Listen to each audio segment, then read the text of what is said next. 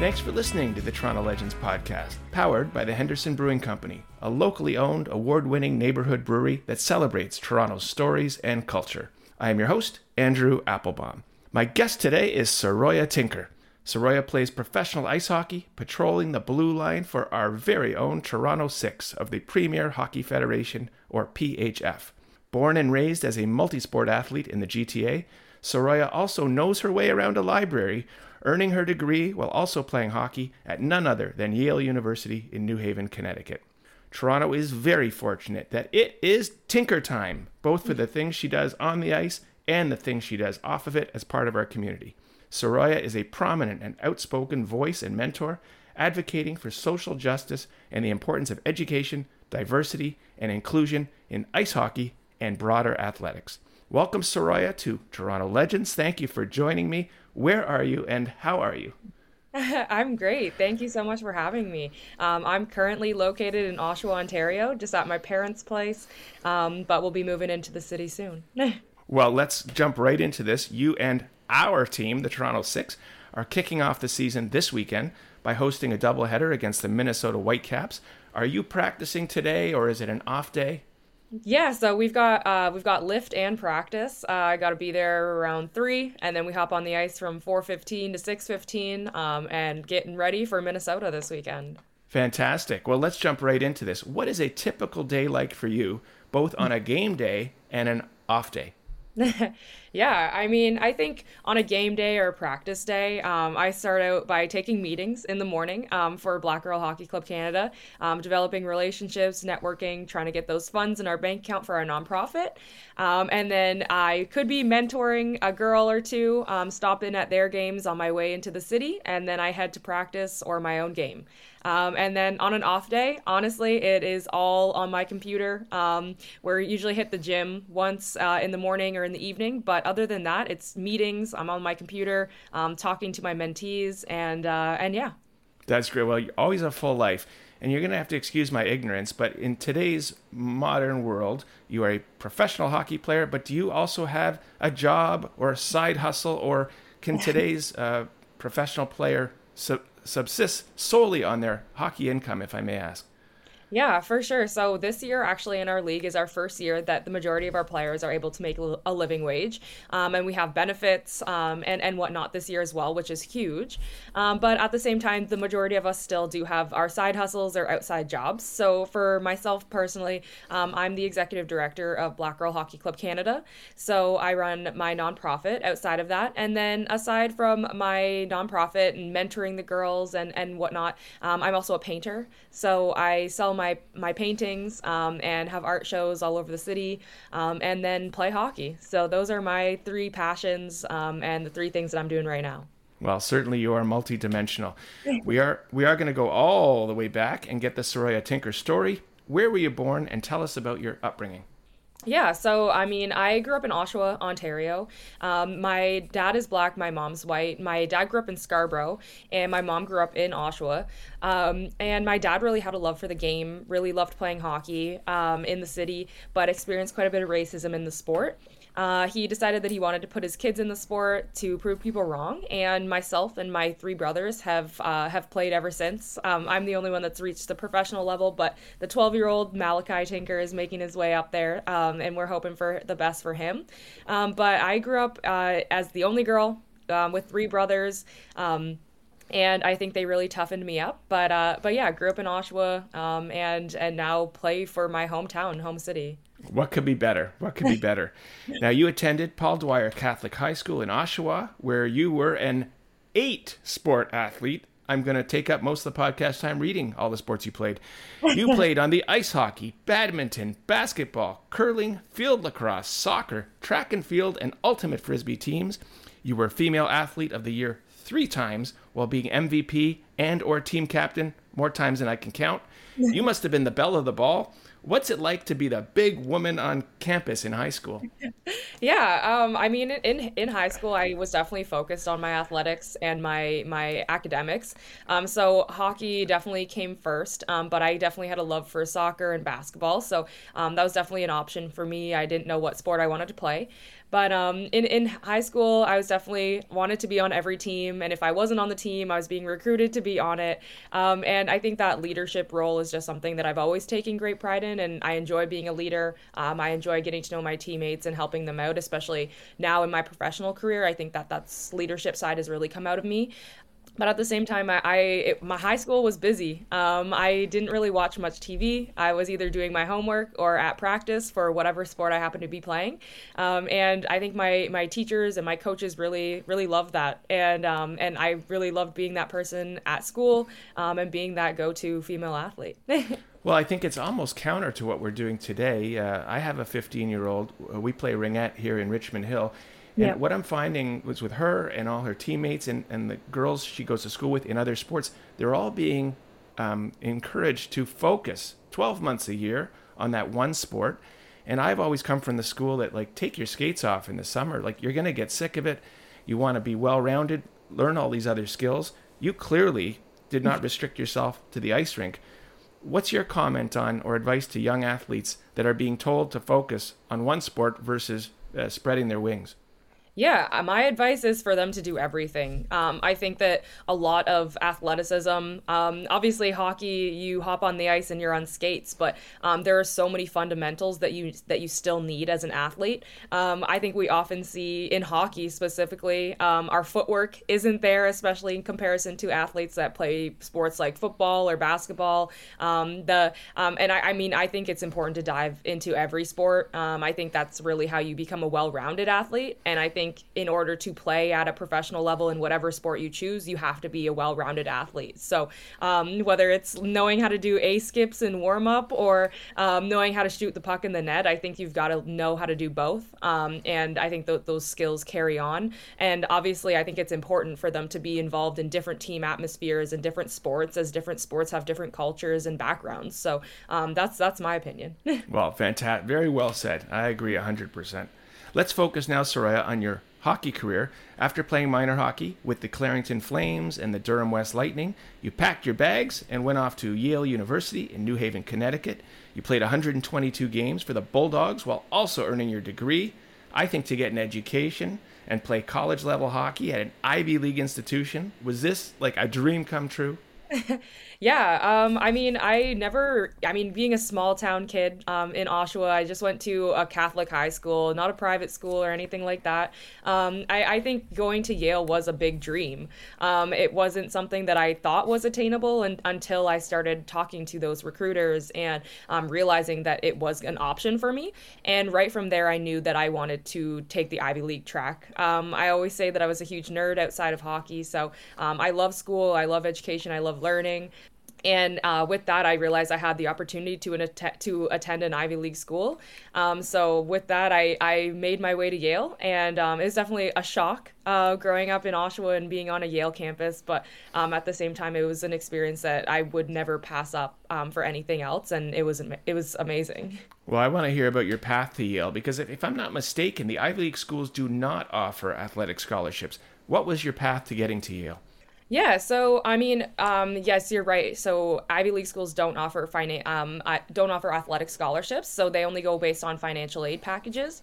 Um, and this was honestly a huge factor in where I decided to go to school. Um, I had uh, full full scholarship offers to other universities, scholarship schools, um, and I knew that I was going to have to pay uh, to go to Yale. But at the same time, um, I grew up in a lower to middle class family, and it was affordable for my family and my parents parents to um, to, to go there. Um, but at the same time, I had the highest financial aid package on my team. Um, I was being supported the most by the school, and um, I realized that if I was going to pay X amount of dollars to attend Yale, um, it was most definitely worth it. Um, and obviously, still get to play hockey, still get everything that's basically included in your academic in, in, your athletic scholarships like the skates and the clothes and all that good stuff um, it was just the fact that they didn't give specifically athletic scholarships but um, i wouldn't have gone to yale if my family was a high class and um, couldn't afford it in, in that sense so i'm fortunate enough to realize that i had a great financial aid package and i had the opportunity to attend well, you certainly made the most of it. I want to hear more about your experience at Yale. Did you live on campus, off campus? How would you describe the student body? Like you say, it must have been quite a culture shock coming from the GTA to go to this such well known and highly regarded institution. Yeah, so I mean, Yale campus really isn't that big. Um, you can walk across the whole campus in 25 minutes max. Um, so I lived on campus. Um, I lived with uh, normies, as we call them, yeah. Um, uh, uh, for the majority of my, my time. I lived with a teammate one year. Um, but uh, on campus was amazing. I think the Yale student body um, is super inclusive and everybody wants to learn about everybody. and I think that that was something that I really valued. I got to know so many amazing, um, cool, and wonderful people. Um, aside from being in class and learning from top of top of the line professors um, and uh, well known scientists that have been published and and whatnot. So um, it was it was absolutely amazing. I think the campus is super inclusive. Um, I loved being there. There's so much to do, so much to see. Um, and obviously playing at the whale um, is a huge architectural structure that um, has great uh, history behind it. So um, being able to play there every weekend and have that team atmosphere um, in the whale was amazing. I always tell a story when i go to uh, we used to go to myrtle beach for vacation and when people found out i was canadian they always two things it was what hockey team do you play for? And yeah. uh, do you know fred? You know fred from canada. And of course, I have to say you were probably the worst stereotype of all the Canadian that plays hockey. How often did you have to tell your, your uh, classmates about Toronto and about hockey, or are we in a more uh, global world where they already understood all this stuff? Yeah, well, I, I think for someone like myself, um, being a mixed individual, I don't think anybody ever even assumed that I played hockey. Um, whenever somebody asked me on campus what sport I played, um, they would usually guess basketball and or volleyball. And the moment I said hockey, they said, "Oh, field hockey," um, and I said, "No, ice hockey." So, um, it, in that sense, I think people definitely have their their stereotypes that are placed upon Canadians, like, "Do we live in igloos?" or um, "What's it like up there?" But at the same time time, it's basically a replica of the states um, in in many ways. Of course, we don't. Uh, I mean, of course, we don't have a lot of the similarities that they have in terms of their political structure and stuff like that. Um, but you come to Toronto, it looks like Chicago. It looks like any other city in the states. So, um, in that sense, it was cool to educate my t- my classmates around me, um, just because a lot of Americans haven't been to Canada. yeah. Well, I can't think of someone better to represent us than you. Let's give a shout out. Your parents would obviously be pleased. Shout out your degree. What did you get your degree in at Yale? Yeah, so I studied the history of science, medicine, and public health. Uh, so growing up, I always wanted to be a doctor. Um, I was super focused on, on that. And when I got to Yale and had hockey for 40 hours a week and class for X amount of hours a week, I realized that it was a lot. Um, so I was still in a pre med major, um, being in the history of science, medicine, and public health. But um, I did I stopped my pre med requirements my sophomore year um, and focused more on the public health field in terms of working post college, um, aside from playing hockey. So yeah, big shout out to my parents for allowing me to get there and um, and supporting me along the way. And I, and I wouldn't be a good uh, annoying dad if I didn't say, "Hey, Hayley Wickenheiser, you can always come back to that medical path in your future." I for wouldn't sure. I wouldn't put it out of the uh, off the table for someone like yourself who's got so many goals. Saroya, I want to ask what happened after Yale graduation. Were you thinking of a career or continuing to play hockey? Did you have to choose between one or the other, or did you feel you could have a career and hockey? Yeah, so I'll be honest. I honestly did not plan on playing professional hockey. Um, COVID hit three months before um, graduation, so we were sent home around spring break.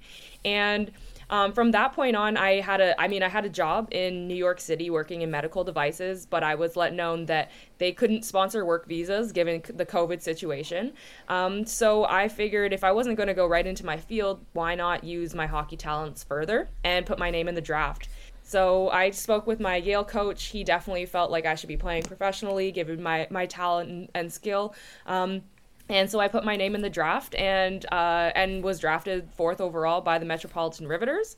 Um, so that first year uh, we had a bubble season, so I didn't necessarily have to work and play. Um, I just kind of went to the bubble season and came home.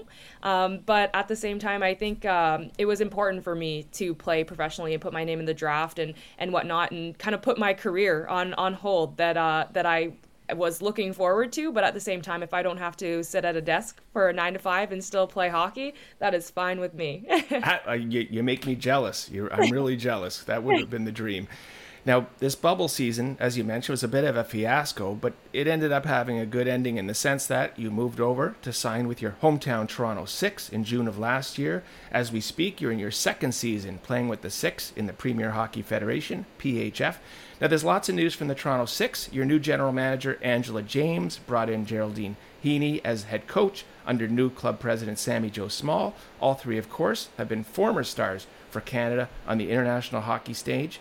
You've got this trio of Angela James, Geraldine Heaney, Sami Jo Small, also creating an organizational model for success in women's hockey that features an ownership group comprised of the aforementioned Angela James, who, as you know, is in the Hockey Hall of Fame, legendary former NHL coach Ted Nolan.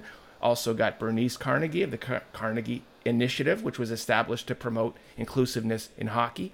Saroya, it must be very exciting for you as a young player to be in the aura of so many legendary hockey personalities. Talk a little about your organization, the Toronto Six yeah, I mean, here at the Toronto Six, I think we pride ourselves on on diversity, inclusion, um, and education within our within our marketing and our system. And I mean, I think um, Angela and Sami and, and Geraldine are here to do just that. Um, obviously, when they played, they didn't have the same luxuries as us, so it's a it's a blessing to be able to learn from them every day, um, and to have that expertise within our our atmosphere at the rink, um, in our our meetings, our boardroom, and whatever whatever else it may be.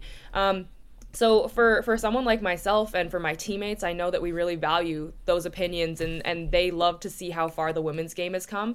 Um, and getting to interact with them daily it shows us um, how far the women's game has come just based on our conversations and the level of play we have. Um, so i mean at the toronto six i think it's it's amazing. Um, we have a great team. Um, my captain Shiann Dark, darkangelo is an amazing captain. Um, she i think we have a really good team family atmosphere. And i think that's something we we pride ourselves ourselves on. And I think that that should be the basis of every team. And I'm very happy to be a part of a program that values that first. Well, I can see that you're raring to go. As I mentioned, your season kicks off this weekend by hosting the Minnesota Whitecaps for a doubleheader Saturday and Sunday. Would these games be at Canlan Rinks at York University? Yep, uh, we play at 2 p.m. on the Saturday. So um, that's our home opener. We'll be ready to go. Um, sponsored by Athleta, and uh, and we're excited. Perfect. Do you want to give a shout out to interested fans who want to buy tickets to one or both games? Where should they go? Yeah, for sure. Um, I, on my social media page, so Saroya Tinker 71 on my Instagram, uh, if you cl- click the link in my bio, it'll take you right to uh, the tickets for our Toronto Six games this season. Um, you can buy ticket packages or buy single tickets, but we really hope to get uh, the general community out. And even if you've never seen a hockey game or you're not interested in hockey, come watch us. Um, we're fun to watch, and we want to see you in the stands. The Toronto Legends podcast is powered by the Henderson Brewing Company where you can try this month's limited edition beer, Amelia Red Hefeweizen, inspired by Amelia Earhart's passion for flying that started right here in Toronto. Go to hendersonbrewing.com to order now or visit their tap room and retail store at 128A Sterling Road, located along the West Toronto Rail Path. Henderson Brewing and the Toronto Legends podcast, a great local partnership. I want to take a pause now and take a step back to set the table of women's professional hockey. I have been completely overcome by all these acronyms, and I'm hoping you, Saroya, can help clarify. Let me try and set this up, and then I'm going to have you jump in. So, the seven team league that you and the Toronto Six play in is called the PHF, or Premier Hockey Federation. Yes. This league is moving from its original single entity structure, where one investor group owned all the teams and operated the league. You're moving to a joint venture model where teams are individually owned and the league operates for the benefit of those teams. Tyler Tumminia is the PHF commissioner. What direction is she taking your league? Yeah, so Tyler's contract with our commissioner actually ended last season. So Reagan Carey is our league administrator now, um, our league owner, and I think that Reagan's really trying to take it to the next level. Um, I think we have very high level women in sport working within our our league and that's exactly what we aim to do is have a professional league where we can make professional income and have the benefits that we deserve and play in a league and um, have a regular season all that good stuff. Um, and that's exactly what we're trying to do with the phf um, we're, we're almost there. I think that um, we are looking for sustainability and, and, whatnot, but at the same time, uh, we are on the right track, and that's exactly what what Reagan is trying to do with our league, um, as well as our individual ownership groups that now own um, our teams within the league. So the other professional women's hockey group is the Professional Women's Hockey Players Association, or PWHPA, Rather than teams associated with cities, they are running what they call the Dream Gap Tour. On the PWHPA website, there are 10 NHL teams, including our very own Toronto Maple Leafs, listed as partner clubs. What does that say or not say about NHL involvement in the uh, women's professional hockey game? Yeah, I mean, I definitely think the men's side of the game is is willing to get involved, um, but at the same time, they're not willing to get involved until we, until we formulate that one solid, sustainable league. Um, and obviously, as, as players, we're not aware of everything that goes on behind the scenes. Um, but that is an effort that we are all trying to accomplish, um, whether you play in the PHF or play in the PWHPA. Um, I think us players are all after one one goal, and that's for us to get paid and be professional athletes and professional athletes only. Um, no more side hustles, no more um, wondering where we're going to go get our PT because it's not covered or or our dental because it's not covered. we want want to have sustainable paychecks. We want to have um, sustainable benefits. And I think that that just goes to having one professional league. Um, and that's really what we're aiming to do. And our male counterparts have said that they will step in and, and support us and help us when we do formulate one league. So uh, for a player, for a young player like myself, um, I'm still a bit of a rookie on my team. Uh, I think I'm the third youngest this year still. Um, so for someone like myself, we're just trying to better the game and move forward. Um, and and no matter what league we play in, we're all trying to benefit women's hockey um, as a whole. So, well, here at Toronto Legends, we try to stay right on top of things. And at this very moment, there is renewed speculation that the Premier Hockey Federation, the PHF, and the Professional Women's Hockey Players Association, the PWHPA, will team up to create one league for the best women's players in the world. The two leagues have to find a solution for the good of women's hockey. They're eating each other's lunches right now. For example, the PWHPA's next showcase happens to be this very weekend in Truro, Nova Scotia, the exact same weekend as your season open doubleheader. How do you view the relationship between the PHF and the PWHPA? And I don't want to put you on the spot, Saroya, but please get out your crystal ball and predict the future layout of women's professional hockey in North America. Yeah, I mean, as I as I said, I think we are looking as players to formulate one league. Um, I don't think that, that, that there's any bad blood between players. Um, I definitely don't think that that is the issue. Um, I think that we're just looking for um, a sustainable league. Um, and that goes for myself playing in the PHF, and that goes for the girls playing in the PWHPA. Um, so we're looking for sustainability, we're looking for professionality, um, which is a huge one. And um, honestly, some of us and some of our organiza- organizations just aren't there yet, um, if I'm being quite honest. And that's really what they're looking for in terms of the PWHPA players, as well as myself playing in the PHF. Obviously, we have a different format of play uh, and whatnot, but at the same time, we all want one professional league that offers it to our top level players um, in all across North America and for our European players to come and play in our league as well, just like the NHL has. Um, so I, I, definitely think it's something that's on the rise. Uh, we are trying to work together and figure out what's next and figure out what's best for women's hockey. Um, but at the same time, I agree. We do have to come together as one, and uh, it's not benefiting anybody being separately. Well, I think there's lots of good news to come. I, I do uh, foresee, as you say, coming together and making it stronger for everyone. But the final piece that I need to be educated on is the relation of the national programs. How do the Canadian and American national team programs interact with the PHF and the PWHPA, if at all?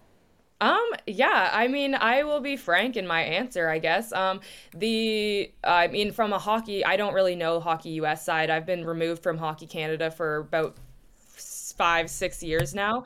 Um, but at the same time, uh, I definitely think that there needs to be a better relationship. Um, I think that there needs to be a shared level of respect between um, the PHF, PWHPA, Hockey Canada, and Hockey USA. Um, I definitely see a little bit of gatekeeping going on, um, but at the same time, I'm fully removed, and that's not my concern anymore. Um, I know that they rotate through X amount of players for the Olympic team. I know that that's not an opportunity that I'm going to be given again. Um, and that's just me being honest with myself. So, um, in, in, that sense, I definitely think better relationships can be developed between um, the PHF and the national team programs, as well as the PWHPA and the national team programs, um, just because uh, there are so many underlying factors that go into us having one league eventually. mm-hmm. Absolutely. And there was big news in the sense of being able to make it sustainable for yourself with a living wage. Your former teammate, Mikyla Grant Mentis, who was Toronto's leading scorer last season, she left via free agency, but she reportedly signed a league record 80,000 US dollar contract with the Buffalo Beauts. Despite her leaving your locker room, can I assume there was a huge celebration with the news of such a lucrative deal? As you know, a rising tide floats all boats higher. Everyone must have been excited to hear this. Yeah, for sure. I, I, think it shows the the way that women's hockey is headed. Um, it shows the direction that we're going in. Um, obviously, we want everybody to have an eighty thousand dollar contract, and that is the goal. Um, so, I mean, with it being one player this year, I think that that's that's great. Um, but at the same time, we do need to see sustainability and have the ability for everybody on the team to make a living wage. Um, obviously, it's great for women's hockey to be able to offer out contracts like this. Um, and obviously, Mikyla's not on my team this year, but at the same time, um, my team values uh, the same things as well. So paying its players and paying its players accordingly. Well, certainly heading in the right direction. I want to ask you, what do you expect to be the role of players or even teams from outside of North America?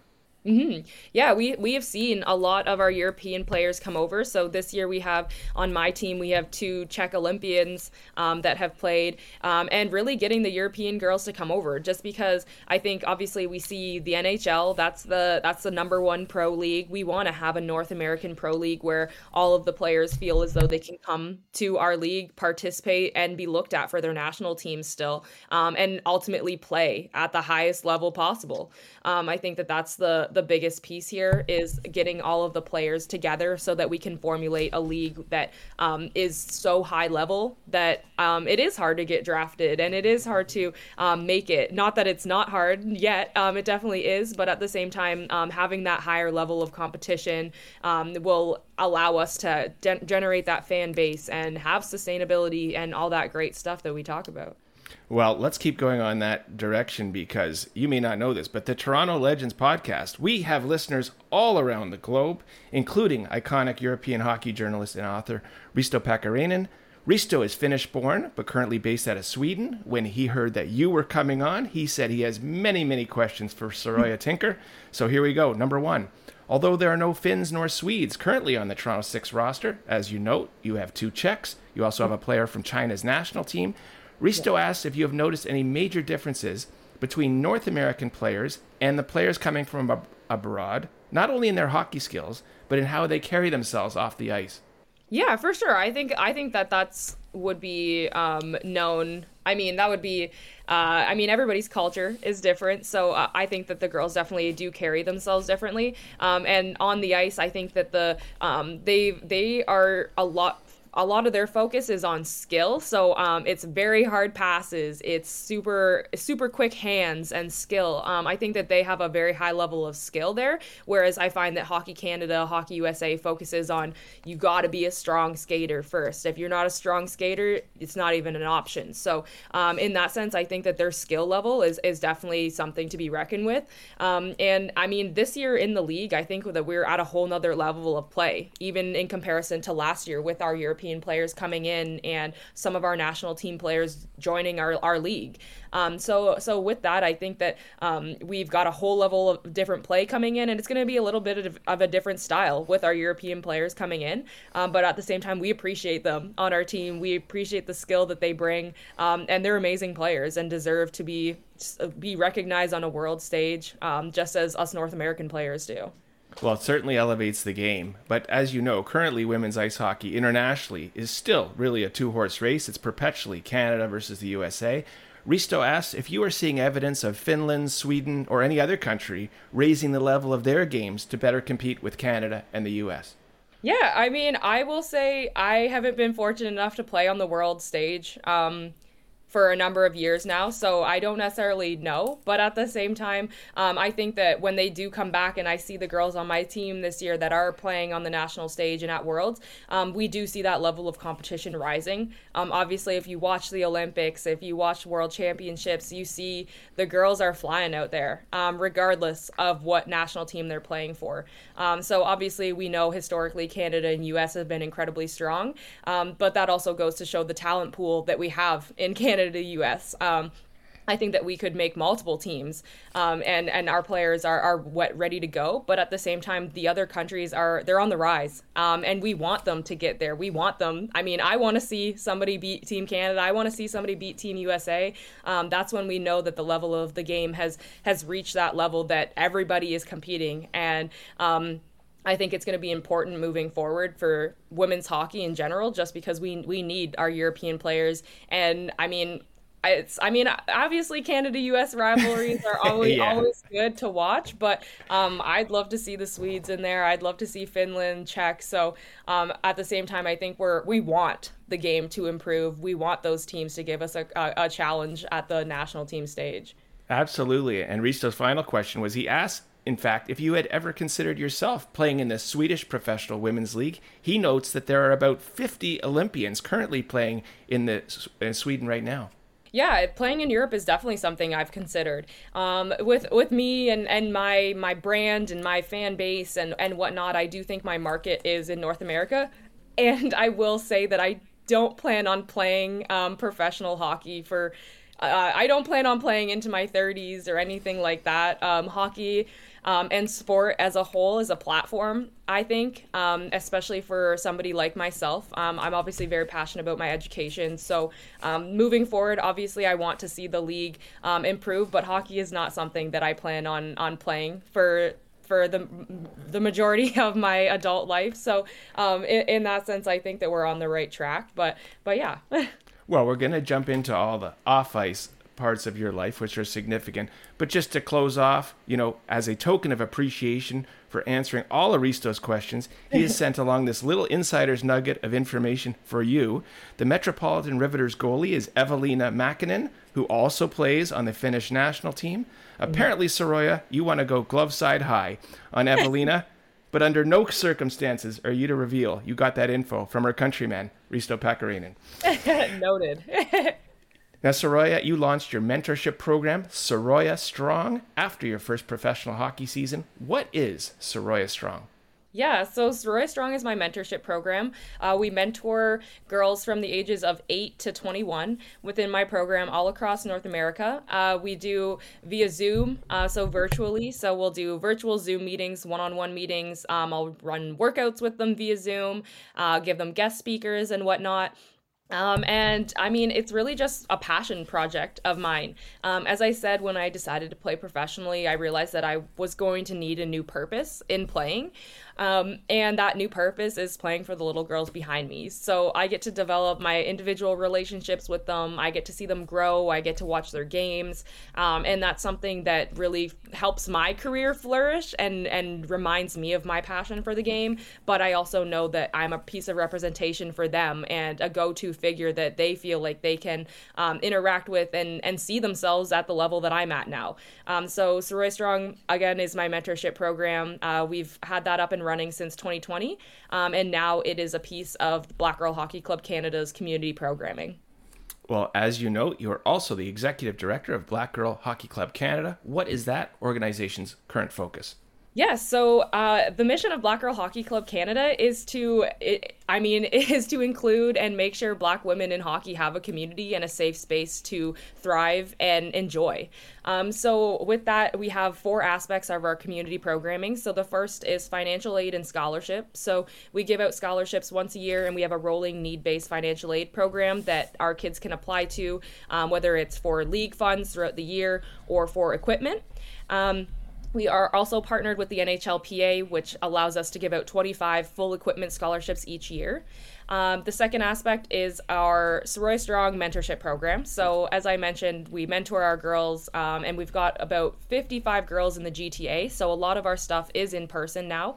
Um, the third aspect is our mental health and wellness programming. Um, and we have uh, a pool of funds set aside for our girls who do want or need uh, therapy. And we partner them with um, BIPOC women um, that offer these therapy sessions um, and, and, needs for them.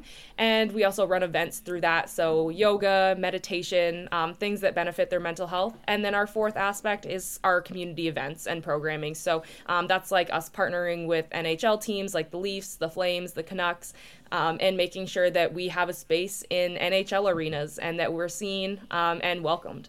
I think it's so great. In particular, what caught my ear was the focus on mental health and wellness as being something to really pay attention to. Uh, I was fortunate to meet you at the Canadian Tire Jumpstart sessions on coaches and their players, and we learned all kinds of great stuff. And one of the things that I really learned about was the importance of emotional well being. And do you want to talk a little more about that in the sense that COVID certainly affected? I'm a coach for Ringette, and I see my players, they were greatly affected by COVID. And as we get back to the swing of things, uh, we have to be much more aware of not only how they perform on the ice, but how they're feeling off the ice. Yeah, for sure. I think mental health has been a, a very big aspect of my career. Um, whether it's me not feeling mentally well enough to be out there on the ice or um, me needing somebody to talk to aside from my teammates. Um, so I think that that's something that I always tell my coaches or um, tell my girls' coaches that it's something that you do need to focus on. Um, if they're not mentally well, they're not going to perform to the best of their ability. And having those conversations with my girls with the coaches about the things that they can do to um, overcome that that mindset that may be taking over their game for the time being. Um, so I think mental health and wellness is something that we see a lot now in today's day and age um, with our professional athletes being able to come out and and say that they're not feeling okay. Um, I think that a lot of people don't realize. Obviously, we have our fans that come and watch us at games and and yell at us and whatnot, but there is a whole other aspect outside of bouncing a ball on a court or throwing the football or shooting the puck. Um, you have to be mentally sound and confident in yourself to be able to perform at that level.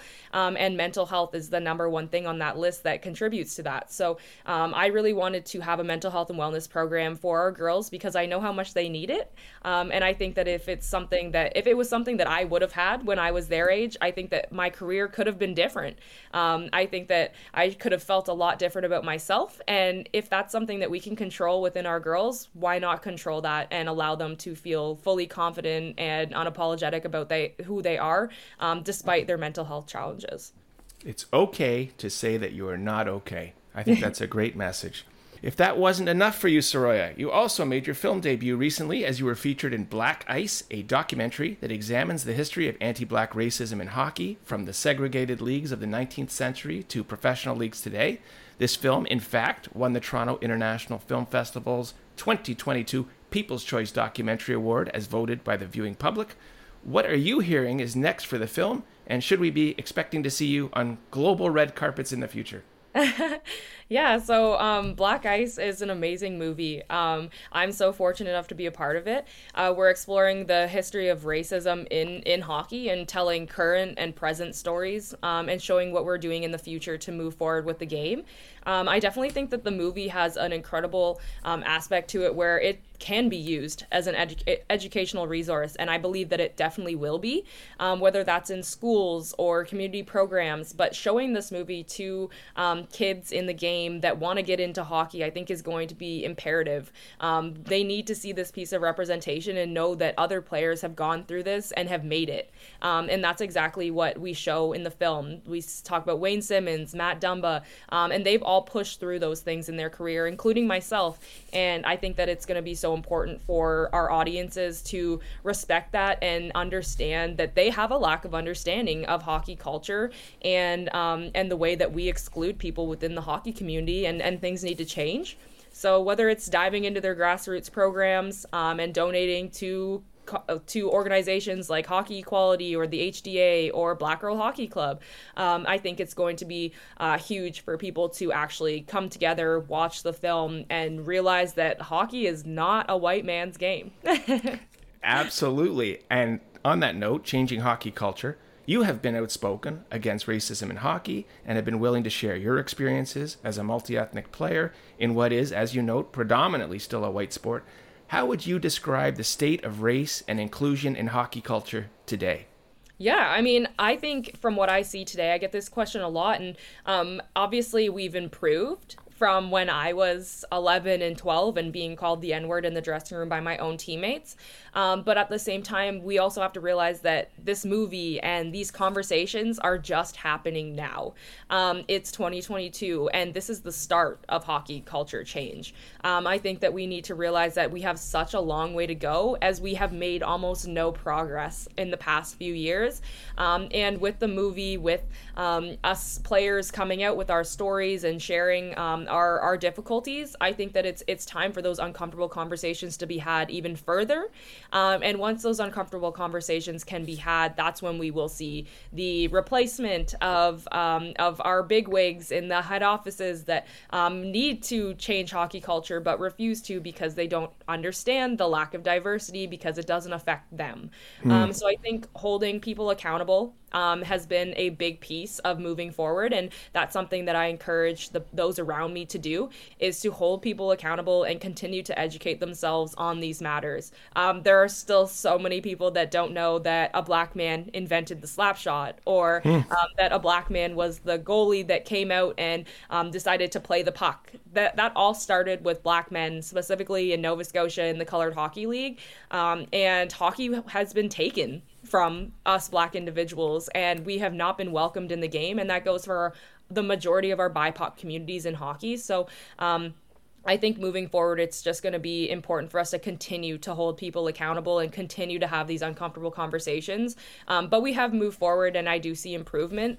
But again, it's the only improvement I see is that people are actually talking about it now. Um, what mm-hmm. are we mm-hmm. going to actually do to sit down and fix it? Well, as you note, it's just a start. Yes. I want to talk about your international play. You've represented Canada in two different ways. You played with Team Canada at the 2016 IIHF World Women's U18 Championship. You won a silver medal. Now, that tournament was actually held in Canada, if I'm correct. Yeah. Yep. And what so was that experience actually, like? Yeah, I mean, I honestly, I was a little disappointed that year when I found out that I wasn't going to get to go across seas to play um, on the world stage. But at the same time, I think that's something that I underestimated because uh, we were able to play in Canada. We had a sold out crowd um, in St. Catharines. And I mean, obviously, hockey in Canada is unmatched. Um, our fan base, the people who come out to support us, um, I think that's the most amount of people I've ever played in front of. Um, and we were sold out. So playing in Canada was a blessing at the end of the day. Um, and we were able to, I mean, we, we unfortunately lost in overtime to the U.S. and I have a silver medal, but at the same time, um, a highlight of my career um, wearing the Team Canada jersey and being able to represent my country on a world stage. So um, with that, I mean, it's it's something that not a lot of people have done, and I definitely wish I had the opportunity to do it again. But at the same time, um, I've got a silver medal and we're happy with that. well, it, you, as you should be, and it doesn't end there because you represented Canada again in 2017. But in a shock to absolutely nobody listening to this, because you are Saroya Tinker, it was not in ice hockey, but in ball hockey. You guys yeah. won a gold medal at the Ball Hockey World Championship in the Czech Republic. What was that experience like? Yeah, that was amazing. So, I mean, ball hockey was kind of my it was my summer sport aside from soccer. Um, my dad coached in the Oshawa Ball Hockey League here, which is a pretty well known league within um, the GTA for ball hockey. So, I grew up playing ball hockey with the boys. Um, there was a women's league, but I never wanted to play in it. I just wanted to uh, be tough with the boys. So, um, in, in, that sense, ball hockey was kind of my outlet. Um, I, I love ball hockey and was able to represent on the national team stage again. Um, and uh, and and won a gold medal that time. So um, I I love ball hockey, and it's uh, just a side passion of mine that not a lot of people know about. Um, that ball hockey is even an option. So. That's great. Gold and silver. Pretty good if you ask me. Yeah. I want to ask if you have had any interaction with your male counterparts on the two male professional teams here, the Toronto Maple Leafs and Toronto Marlies. Uh, do you interact with them at all? And who will bring the next professional hockey title to the city that we love, Toronto? Yeah, for sure. Um, I I definitely um, I love chatting with Wayne with Wayne Simmonds. Um, I would say over the course of Black Ice, uh, we we've developed a, a friendship, and um, I value his opinion. And I think that those guys are somebody that I can go to and, and talk and ask these questions to when we're feeling a certain type of way or a situation comes up within the hockey world.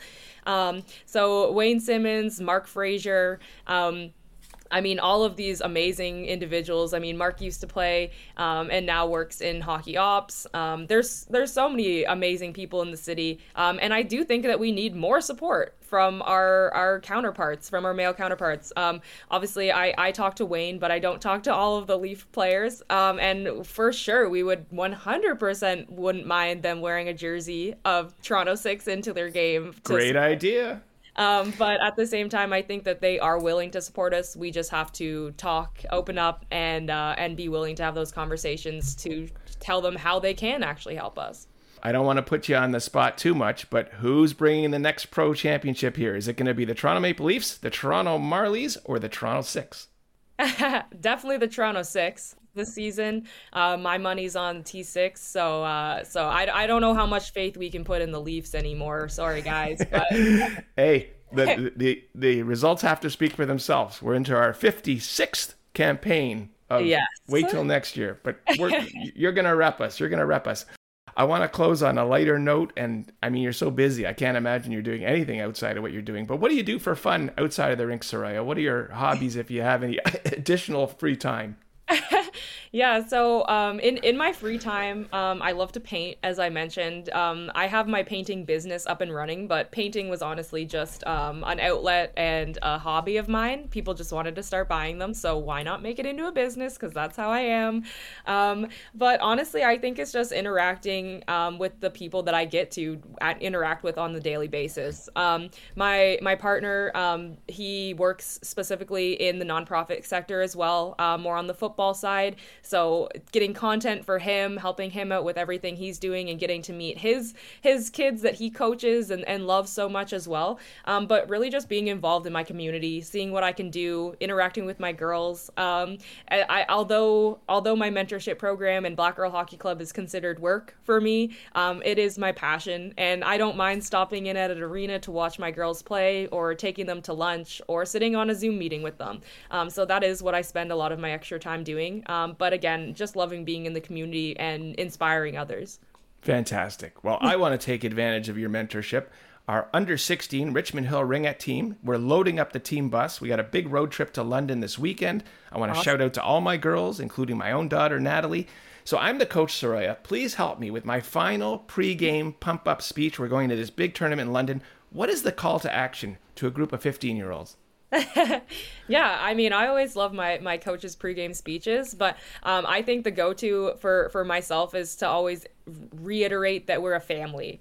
Um, I think that when your team operates as a family, um, you have a different level of respect for each of the players sitting on on your bench beside you, regardless of their role. Um, I think the teams that I've been on that have implemented a family atmosphere and um, that level of of respect and getting to know each other um, has always been more successful than the teams that has cliques and um, the girls feel as though they're entitled to spots and whatnot. So I would just say reiterate the fact that you're a family and your girls should treat each other as such um, and and go from there. Excellent. When when you care about each other, it, you just put that much more effort in. Yes, that's very true. Saroya, where can we best follow your hockey career and your mentorship program, Saroya Strong? Where's the best way to keep it track of you? Yeah, so I am Saroya Tinker 71 on all of my social media platforms, so Instagram, Twitter, uh, LinkedIn, and then uh, we have saroyastrong.com where we can follow our mentorship program and get more information there. And then obviously Black Girl Hockey Club ca.org um, also has more information regarding our nonprofit. Amazing stuff. Well, I want to thank you so much for your time. I want to wish you continued success with all your initiatives and Go get him this weekend with the season opener. Wishing you the best, Saroya. For sure. Thank you so much for having me on. I really appreciate it. It's been my pleasure. and to the listeners, we thank you for listening to this episode of the Toronto Legends podcast powered by Henderson Brewing Company. And on behalf of Saroya Tinker, I am Andrew Applebaum saying mahalo.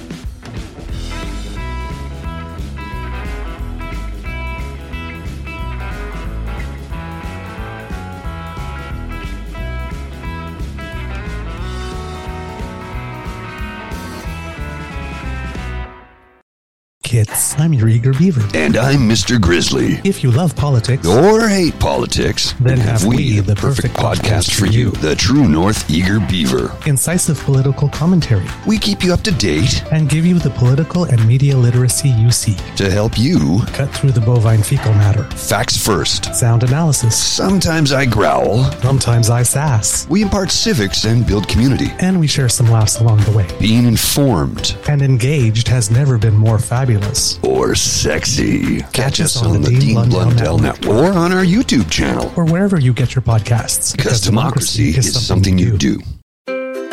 What happens when we play outside? We become healthier, both mentally and physically. We become more creative and more focused. We connect with nature, each other, and ourselves. Let's Take This Outside, a new podcast hosted by me, Marianne Iveson, an aspiring outdoor athlete and nature lover. I speak to athletes, outdoor professionals, and scientists about their connection to nature, how it affects their performance, and everyday life. Let's Take This Outside, available on Apple Podcasts, Spotify, and Google Podcasts, and at letstakethisoutside.ca.